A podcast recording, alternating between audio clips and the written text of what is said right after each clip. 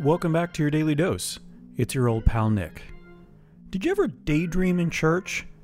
It turns out Bob did, but where some people may have been thinking about, I don't know, what they might do outside of church, he was cooking up a fantasy that elevated him above the rest of the congregation.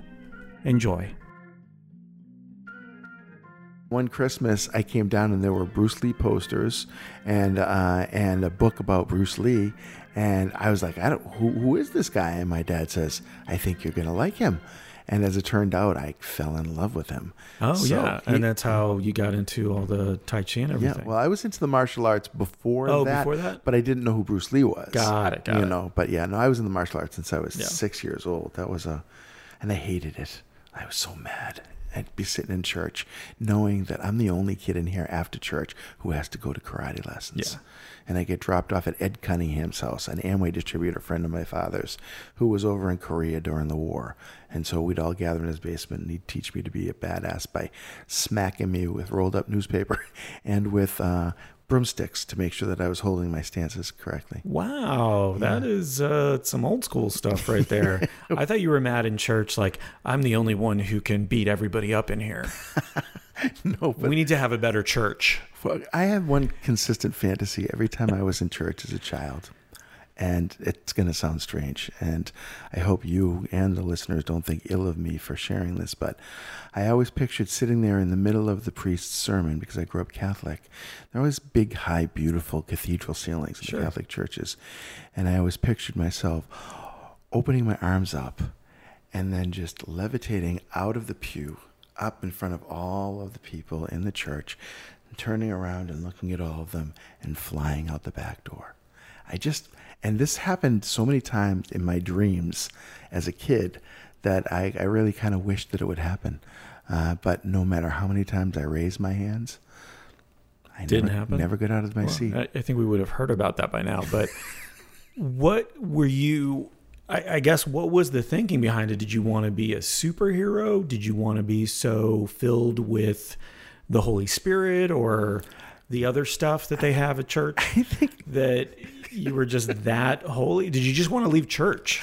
I think what I wanted to do was to defy the church, to take this really quiet, redundant, repetitive, like repeat after me environment, all the choreography of the Catholic Church. Yeah. Stand, sit, kneel, stand, sit, kneel, stand, sit, kneel, stand, sit, kneel. I mean, it's written in the missalette so that you don't get the steps wrong, right? And I just wanted to, one, draw attention to myself because I think that's part of every dream that I have. Two, That makes sense. I wanted to fly, which I've always wanted to fly. Okay. But church provides decent environment to fly indoors, if you consider it. And there's an audience there. And then flying out the doors was kind of a way of saying, I don't need this. Uh, you know, So there's a lot of meaning behind this. I, think so. And I, you know, something until we had this conversation, I didn't realize quite how much. Oh, yeah. It was just that I wanted to fly, but I guess I wanted to destroy the, the patriarchy of the Catholic Church. All right, I think we can get some uh, some rope work done and get you flying. Still, I you're gonna have to wear one of those harnesses. I want oh no deal breaker ladies.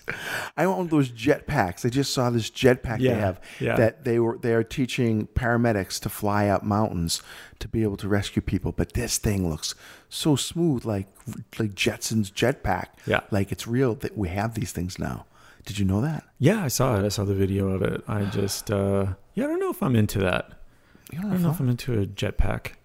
Well, I like the more like going to the top of the mountain and putting on the flight suit thing Okay, with the little wings and flying down. is it? Wow. See, you're a descender. I'm a Yeah. descender. Yeah, I didn't realize that there'd You're a an divide like ascender. and you're a descender. yeah. Right, so ass and D right here. Let me tell you, honestly, I didn't realize that, that we could be divided into such groups over something as simple as a jetpack. It just shows me that society is unstable. That if we can have this kind of a divide about jetpack soaring up or soaring down, we can't just say we all like to fly, right? That's a good point. So, I'm But just- this is like the first thing we've disagreed on. yeah, it's kind of a big thing, though. Yeah, I mean, it's life. we should we should work that out. Yeah. Let's I- go to the roof and see what happens. Yeah, perfect solution for a down soarer. Yeah. Hey, you're ascending. You're up on the roof now. Yeah, with a Look ladder. how high you are. Let me get a jetpack to get up there, and then we'll be talking about it. That's hilarious. I think if we're honest with ourselves, most of us would love to be able to fly. Whether ascending or descending, there's something about the freedom and excitement of soaring. I like to think that most humans have this inborn desire to fly because someday we'll be able to take to the skies. I don't expect this will happen during my lifetime, so for now, I'll just keep flying in my dreams. Thanks so much for listening to our little podcast. We'll catch you next time.